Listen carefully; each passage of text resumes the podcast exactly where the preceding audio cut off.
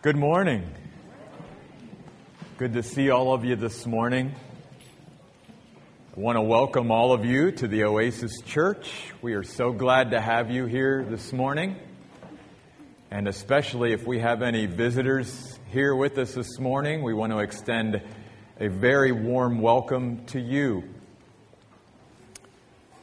Before we get into the message this morning, just a reminder that. Uh, this coming Saturday, September the 16th, is our seminar on the book of Revelation, starting promptly at 10 o'clock, going till 2 o'clock. We now have 150 people registered for the seminar. Yeah. And today is the last day to register. So if you would like to get in on that, uh, we would love to have you be a part of that. I think it's going to be a very uh, very momentous day on Saturday. Uh, so we're glad about that. And then next Sunday, we'll have another standalone message sort of surrounding the book of Revelation. In fact, uh, for the next two Sundays, we are suspending our series in the book of Philippians, and we'll come back to that uh, on September the 24th. Um, before we uh, obviously get into the message this morning, too, I know that if you're like us, you may have family and friends uh, being affected by that uh, hurricane there in Florida. And uh, so I would just like to take a moment before I begin my message today to be praying for those folks, too. Uh, they are certainly on our minds and uh, in our prayers during this time. So, could we just pause for a moment and pray for them? Lord, we, uh, we are so thankful that we get to talk to you, the God of the universe. And that, Lord, we're talking to one who loved us so much that you purchased us with your own blood so that we could be in a relationship with you. And God, we know that you are here this morning, that you manifested yourself and moved through our worship time. And Lord, now you want to speak to us through your word. I pray that all of us have come here this morning with ears that are ready to hear. And so, God, we just ask that you would speak for your people are listening. And God, as we're here in the comfort of our auditorium in Arizona, we want to pray for all of those in the path of this hurricane. We pray, God, for physical safety. And we also want to pray for just emotional and spiritual strength for all of these folks who are going through this and being affected by this. God, we can't help but think of, of the words of Jesus, who said that physical and emotional and spiritual storms will come into our lives at times. But if we are wise enough to build the foundation of our life on you and on what you have said, then we are on a firm foundation, a rock that cannot be moved, cannot be overthrown. And so, God, I pray that folks would maybe even through this terrible tragedy consider the foundation of their life and that Christians' faith would be strengthened in you and that God, even through this storm, you could draw people to yourself. That people might come to realize what's really important and of real value.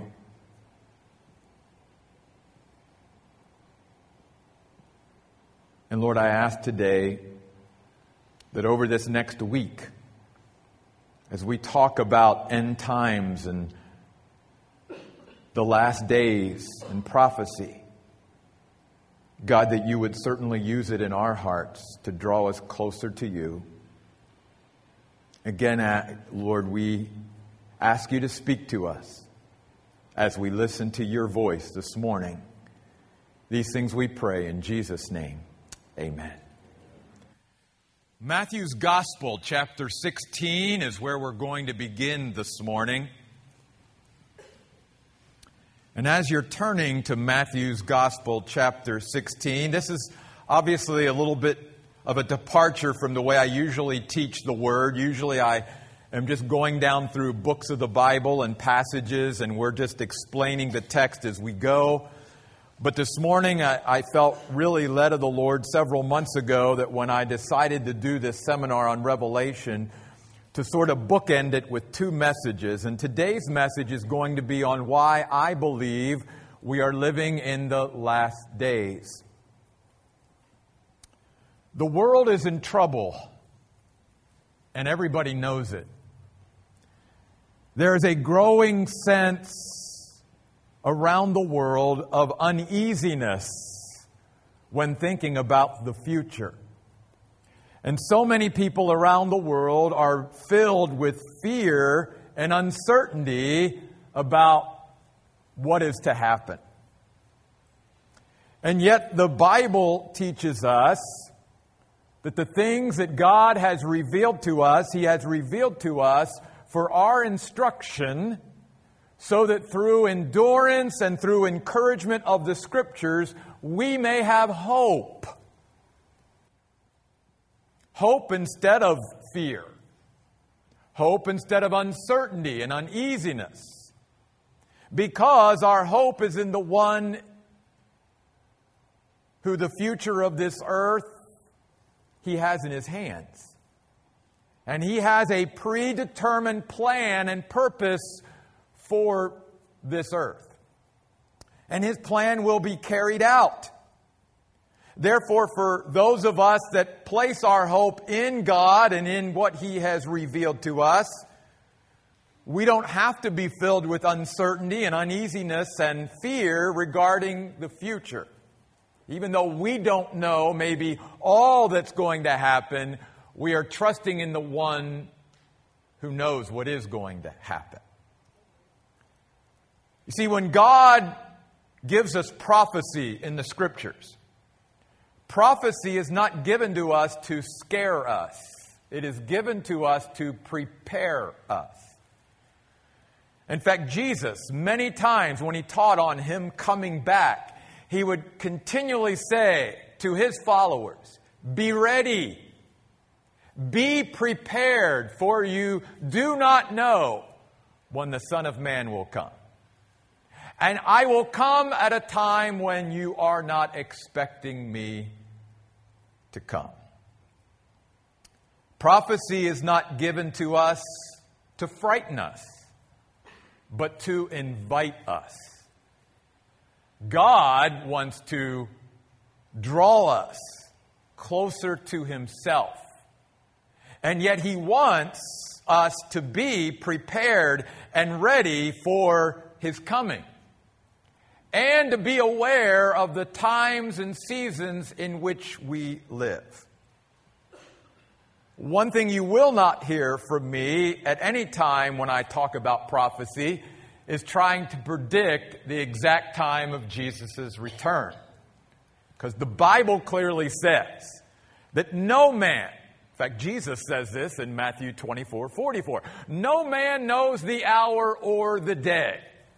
No man. So, can I tell you, anytime you hear of someone, I don't care who it is, out there saying, I know exactly when Jesus is coming, you can pretty much mark it down. That's not when Jesus is going to come.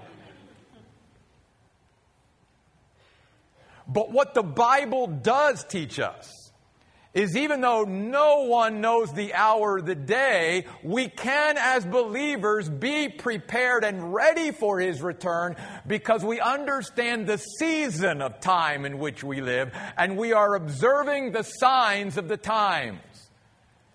And we understand that it's getting closer and closer and closer. In fact, that's why, first of all, I wanted to direct your attention to this passage in Matthew chapter 16. Here in these first four verses, Jesus is talking about signs that would accompany his first coming. Not his second coming, his first coming. Listen to the word of God. Now, when the Pharisees and Sadducees came to test Jesus, they asked him to show them a sign from heaven. He said, When evening comes, you say it will be fair weather because the sky is red. And then in the morning, it will be stormy today because the sky is red and darkening. You know how to judge correctly the appearance of the sky, but you cannot evaluate the signs of the times. I would mark those five words in your Bible somehow. The signs of the times. A wicked and adulterous generation asked for a sign, but no sign will be given to it except the sign of Jonah. Then he left them and went away. Jesus is talking here to the religious leaders of Israel, to those that should have known. Here's the Messiah. He, they should have known all the signs and prophecies pointing to his first coming. But like most people in Jesus' day, they missed his first coming. They didn't know he was even coming, and even when he was standing before them, they didn't recognize the signs that were right there in front of them.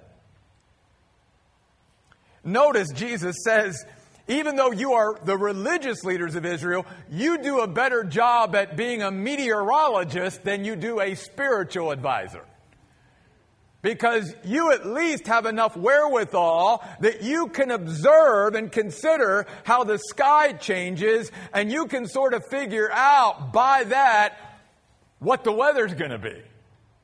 He said, but it's very sad that I'm talking to a group of people that not should, should have not only known the signs and prophecies pointing to my first coming, but you should have been teaching others about it as well and preparing them. But you have been totally now caught off guard and you have been totally unprepared for my first coming.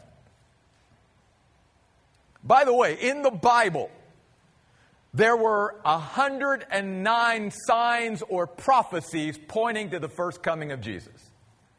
And every last one of them were literally fulfilled. Every last one. From the fact that he would be born of a virgin and born in a city called Bethlehem, uh, that he would ride into Jerusalem on a colt, that he would be betrayed for 30 pieces of silver, that he would be crucified, that he would be buried in a rich man's grave. I mean, on and on we go. 109 prophecies literally fulfilled in Jesus' coming. In fact, Daniel, even in the Old Testament, in his book, actually prophesied as to the exact time the Messiah would arrive that there would be so many years passed from the decree to rebuild Jerusalem to the coming of the Messiah at his first coming. Unlike his second coming, everyone should have known the exact time of his arrival.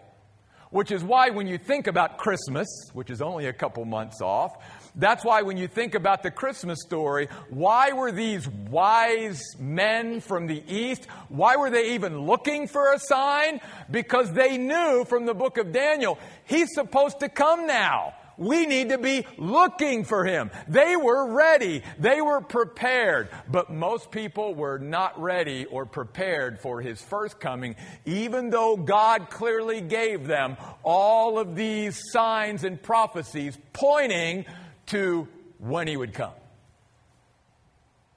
Well, if there were 109 prophecies given about his first coming, there are 300 prophecies in the Bible or signs as to his second coming.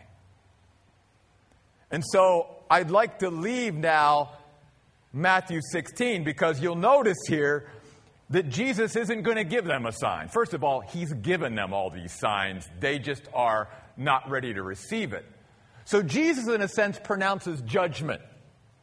He says, I'm not going to give you a sign. I- will tell you this God's going to give you one last sign the sign of the prophet Jonah. And if you study that, he's simply saying, just as Jonah was three days and three nights in the belly of the fish, The Son of Man will be three days and three nights in the belly of the earth. And basically, he's saying, I'll give you one last sign my resurrection.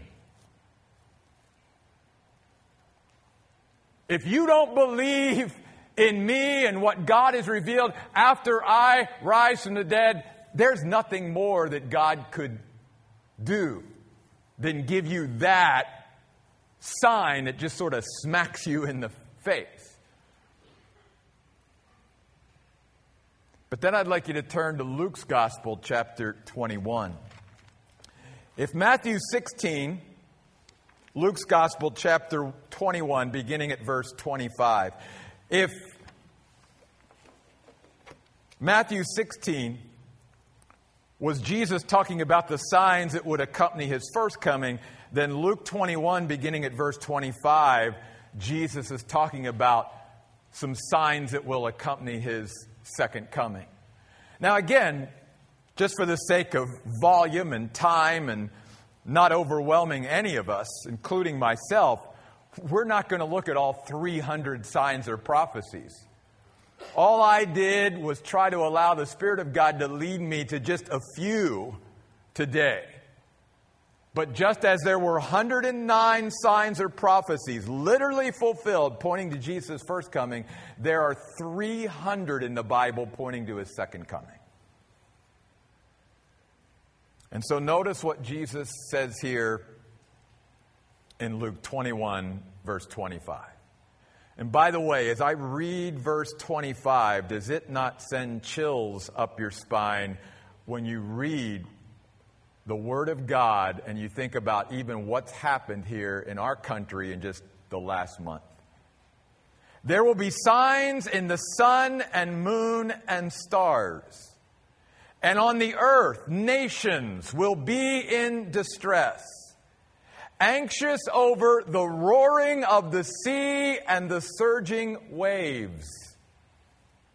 People will be fainting from fear and from the expectation of what is coming on the world. For the powers of the heavens will be shaken. Then they will see the Son of Man arriving in a cloud with power and great glory. But when you see these things begin to happen, stand up, raise your heads, because your redemption is drawing near. Now, just like in Matthew 16, I wanted you to mark in your Bibles the words, the signs of the times. Here in this passage, I'd like you to mark in some way the word begin. Notice Jesus says, when you begin to see these signs. In other words, Jesus reminding us that history and even the, the advent of these signs and prophecies that will accompany his second coming do not happen in a vacuum. The stage is already being set. It's not like all of a sudden the stage is there and it's all set. It, it begins even before he comes back. And why is God then informing his people? Who are interested in what he has to say about this so that we can be prepared and ready for his return. And so that you and I can be ready to meet Jesus. That's why he says, lift up your heads. Your redemption is getting ready to draw near. It simply means that we are very soon, for those of us who believe in Jesus, to being unloosed, if you will, from our flesh and blood, our body that holds us back, and we are getting ready to be unloosed and set free from this earth and to go to be with Jesus. When you begin let me use our stage this morning as an example. You all that came to the service this morning, when you walked in, all this was set up already, right? But it was being set up at 7 o'clock this morning. There was a group of people that came really early, got all of this set up, tested it, went through practice. All that was done ahead of time. And then the event happened, if you will, when we all came. Well, that's what Jesus is saying here. He's saying that when you begin to see certain signs and prophecies take place, you know that the groundwork, the foundation, the stage is already being set. So get ready. Because once he finally arrives, then it's too late. Too late. So, what are some signs that we can point to to get us to a place where we truly embrace and believe we are living in the last days? Well, one, even right here in verse 25, is there are signs in nature. There are signs in nature. Whether you're talking about earthquakes, whether you're talking about hurricanes, floods, natural disasters of any type, the Bible teaches us that there will be a growing rapidity to these natural disasters and a growing intensity to the natural disasters that will hit the earth. Paul said in Romans 8 that creation, because it's under the curse of sin, is literally waiting for the revelation of the children of God and that creation, under the curse of sin, is literally groaning and suffering and will be until God comes and straightens it all out. And so, just look at the signs in nature that are all around us all the time. And I think we can see that Yes, it's very possible that the stage is already being set. Another great sign that we are living in the last days, and one that Christians, I think, don't focus on enough, is the rebirth of the nation of Israel.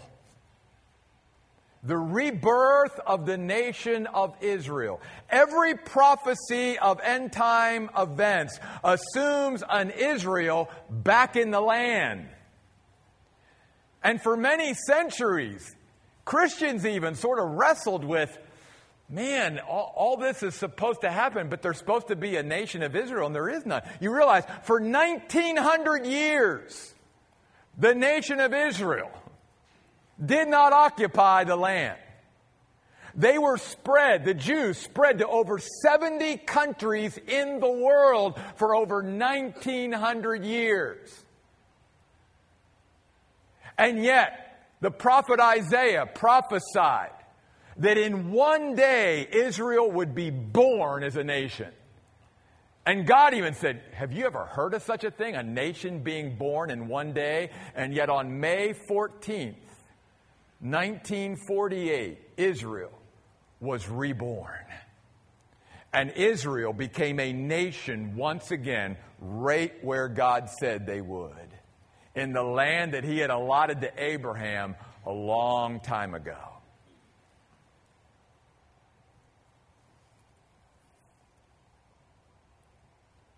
Nineteen hundred years, seventy nations. Who could have done such a thing? In fact, Ezekiel in Ezekiel 37 prophesied that God would literally resurrect the nation of Israel. That's that whole dry bone thing. And he did. And so many, even Christians, don't realize the magnitude of what God did and the fact that here is a sign smack dab staring us in the face pretty much every day and we ignore it. There had to be an Israel for all of these other prophecies to take place. And guess what? Anytime after 1948, there they are. There they are. So the rebirth and existence of the nation of Israel, a, a really a miracle that only God could have done. I mean, who else? How can you explain all these scattered Jews all over the world for 1900 years and then God begins to bring them back? And by the way, I don't know whether you keep up with this or not, but there's now probably uh, as many Jews back in the land and they are continuing to flood back to the nation of Israel more than they have since the time of Jesus. That's significant. Why are all these Jews feeling like, you know what, we've got to we've got to leave our home in America or leave our home in France or Russia or whatever, and we've got to go back to that land. Who's drawing them there? I'll tell you. God is.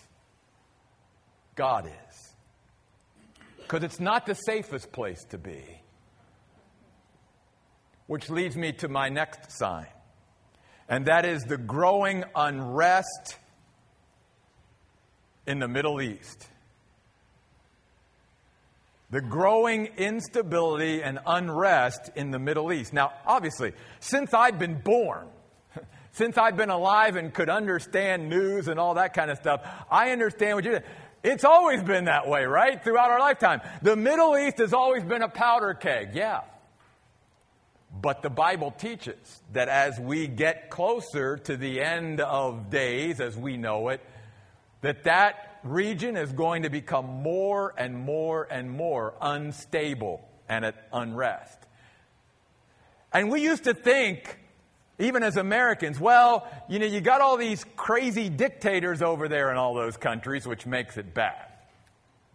Then you add in our lifetime the rise of all these terrorist organizations, which obviously just accentuates it all. By the way, being a student of history, I, I came to learn that none of those nations that now surround Israel and ever did never have had a form of any kind of democratic government.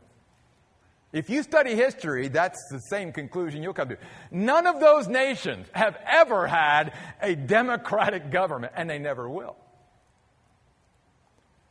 And that region of the world is one that we always need to keep our eye on.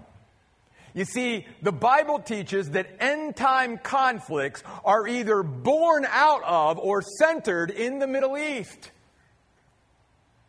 Always. You study all 300 prophecies of Jesus is coming, and you will find that they're always connected with the countries and the situations around Israel or with Israel in that part of the world. Read Ezekiel 38 and 39, where God informs us of the nations that will rise up against Israel in the last days. They are the very nations that we hear about in the news every week here, even in America. And the prophet Zechariah tells us that the city of Jerusalem will become a cup of trembling. All the nations and peoples of the earth will be assembled against it. You see, all those nations have one desire, and that is to wipe out the Jewish people in the nation of Israel. In fact, you don't even have to take my word for it. I'll share something that you can go back 10 years ago on YouTube and you can see for yourself from a news organization that you and I would not deem as conservative or Christian at all NBC. About 10 years ago, one of their leading correspondents, and you know him by name, his name's Richard Engel. He's always over there in a lot of times the Middle East. He came back for an interview with, at the time, the lead anchor of the NBC Evening News, Brian Williams. And Brian was talking to him about, because he had been embedded with Hamas for many months. And it, you could tell it even took Brian Williams by surprise. He was like, Well, Richard, what, what, what's the end of all this going to be?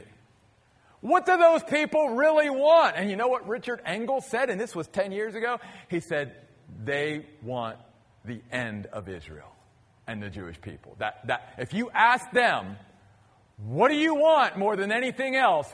That's what they'll tell you.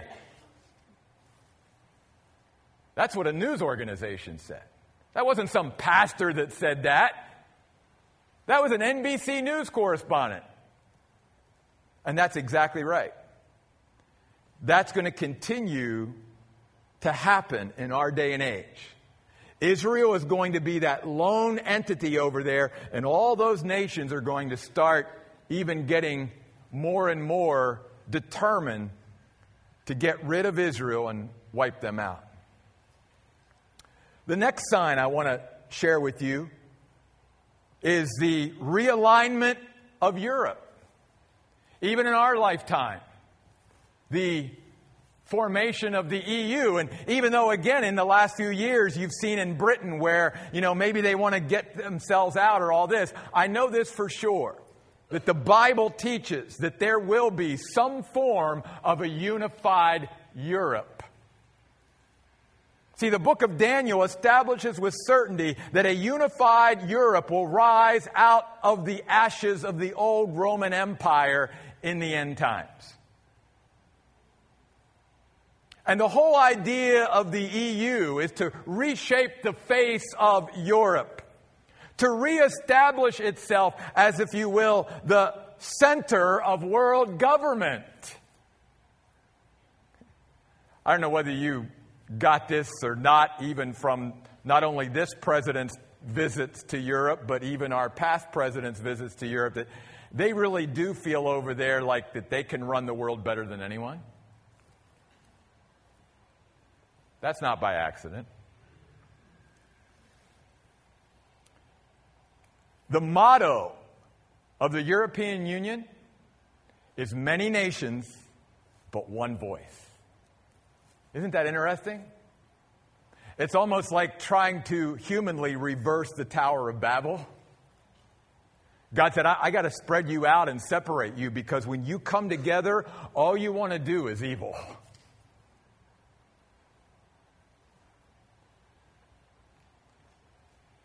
By the way, the population of the European Union is now greater than America, and its gross, na- gross, national product is now greater than ours as well. And Daniel predicts that it is going to be out of this united Europe that the Antichrist will rise. Many people ask me, who the Antichrist is going to be? Well, first of all, I don't know. Nobody knows. And if you're around to find out, that's bad. I tell Christians, you don't want to know who the Antichrist is. You're going to be in heaven with Jesus when the Antichrist is revealed. And if you do stay behind, you, have been obviously left behind, and that's not good. Don't worry about the identity of the Antichrist. Fall in love with the real Christ. Embrace Jesus. But the Bible does say that it will be out of this European confederation of states or nations that the Antichrist will one day arise. The next sign doesn't cause me any pleasure, but I believe it's one that as Americans we need to face. And too often, as Christians, we don't face this next sign, and that is the reduction of the United States. It is no secret that our influence and impact in this world is continually receding. And one of the questions I also get asked most of all about prophecy is Is the United States in prophecy? Can you point to a place in the Bible where you see evidence of America? And the answer is no.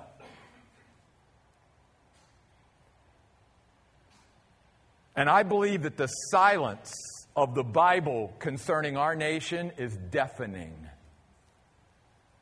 Now, folks, I'm not here to say, well, let's just throw up our hands and give up and all of that. I'm saying we need to do everything we can as God's people to pray for our nation and our leaders and get involved and try to, to keep this country as God fearing and stable as we possibly can. But there is a real clarity from the Bible as to we're going to have a very diminished role come this time in history.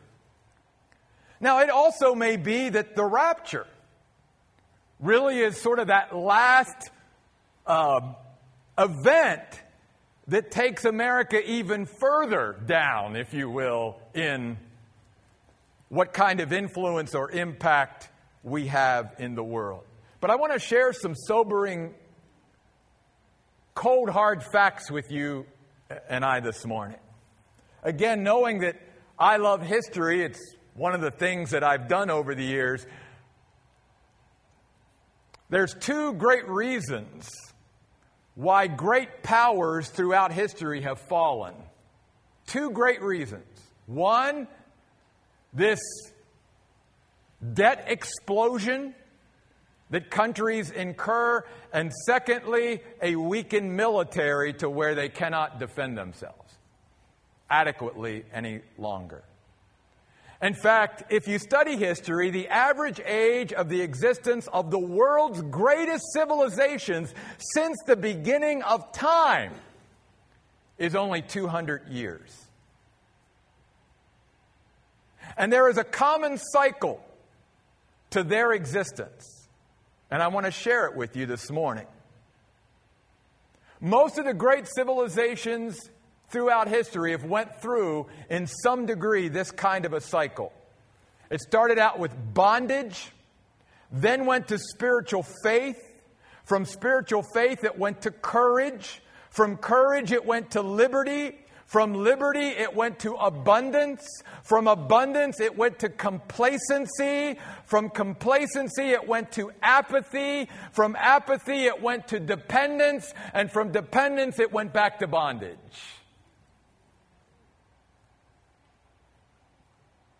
Where do you think our country is in that cycle right now? The next sign globalism. The world is continuing to shrink. Everything and everyone is being tied together, whether it's through things like the internet and especially our global economy. Again, this was something that even for centuries, even when Christians would read about end time prophecies, they could not wrap their minds around. They would scratch their head and go, God, I just don't see. Because the Antichrist is, is supposed to have control of sort of a one world government and, and one world economy. And I just can't see how that's happening. But now we can. In fact, even in this past year, speaking about things that fall in line with the book of Revelation, I don't know how many of you heard about the company that wanted to put a chip in all of its employees. An identification. You realize we are moving towards a totally cashless, even money society at all. Most money, even today, that's moved is moved over the internet. It's moved over computer. It's not, it's not exchanged from one pocket to another. There's so much money all over the world continually being moved in sort of cyber sphere out there.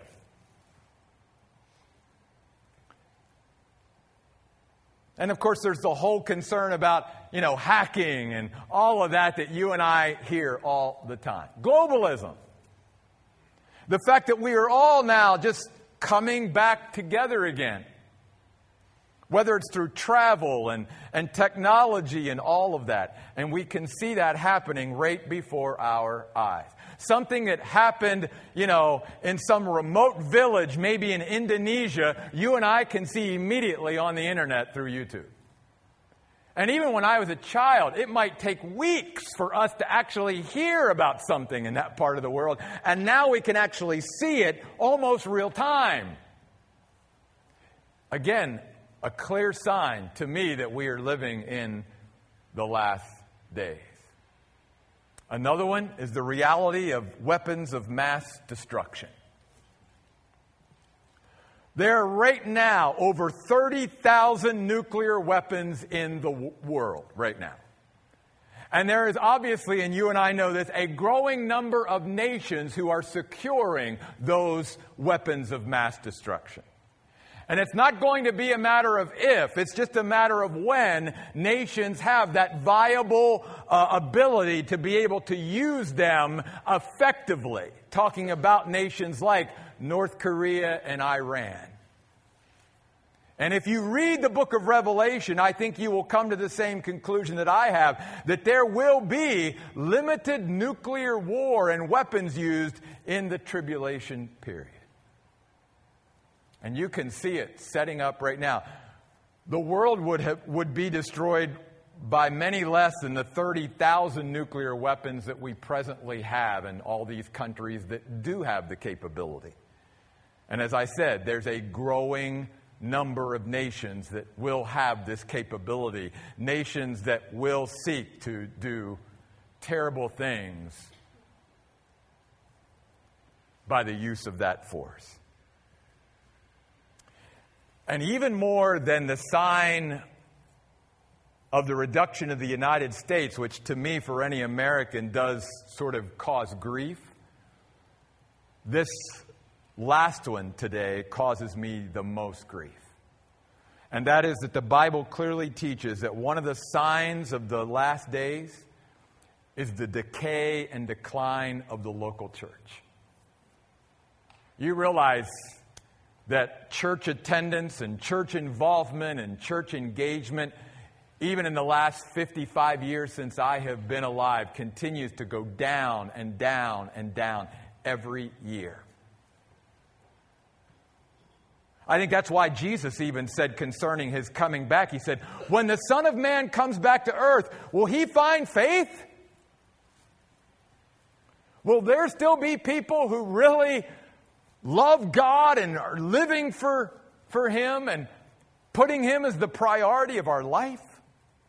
I mean, Paul says many times in his letters to Timothy, for instance, 1 Timothy 4 1, the Spirit explicitly says that in the last days some will depart the faith, giving heed to seducing spirits and demonic teachings. Paul goes on to say in his second letter to Timothy that the people of God, there will come a time where they will not tolerate sound teaching any longer, but will turn away from hearing the truth. And what do we see in our local churches today for the most part? So many today are set up to entertain a big crowd, but not teach sound doctrine to God's people. And it is a sign from God Himself that we are living in the last days. See, as far as I'm concerned, churches like ours that have the priorities that we do of worship in the Word, we shouldn't have any empty seats. But we will and we do. Because we are living in the last days. In fact, the author of Hebrews, as we saw last week, says that even back in Jesus' time, Christians were, start, were starting to abandon gathering together. Even 2,000 years ago. And Paul said to Timothy, deceivers will grow from worse to worse false teachers and false prophets will, will increase. And false doctrine and false teaching will just continue to manifest itself in growing greater ways. And that the church will lose its priority of worship of the one true God that we will get caught up and distracted by building up our own kingdom on this earth rather than seeking first the kingdom of God and His righteousness above everything else. In other words, what the Bible is really saying is you want to know why we're living in the last days? Because Christians' priorities are all messed up. We've lost what should be the priorities of our life. And that's why God gave us prophecy. Because God said, I'm not sharing these things with you to scare you, but to prepare you. I want my people to be ready and prepared when I come. Again, here's what Jesus said Be ready, be prepared.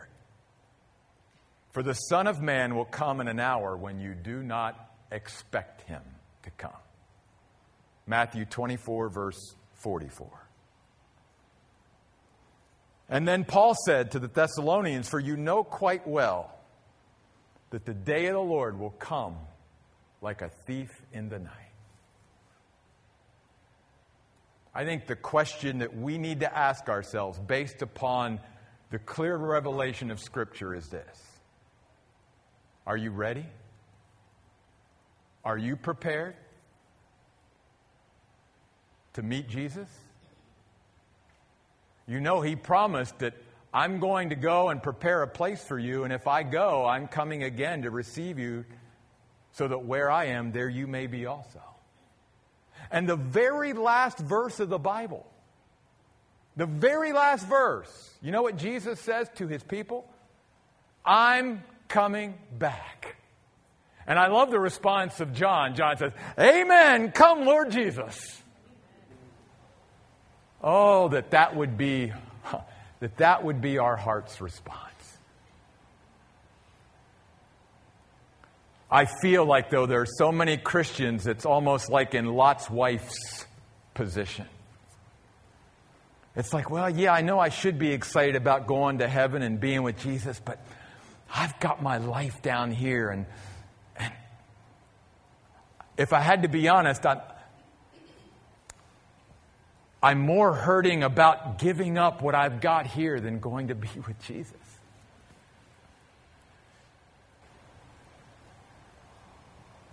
That's a sad place to be for a follower of Jesus Christ.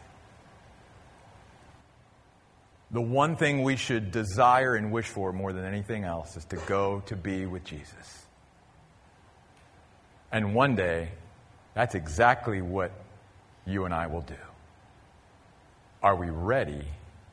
Are we prepared to meet Jesus? Let's stand.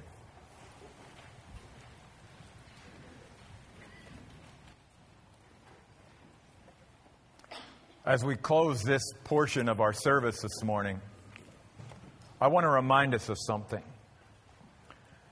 We're getting ready to sing a song about the lion and the lamb.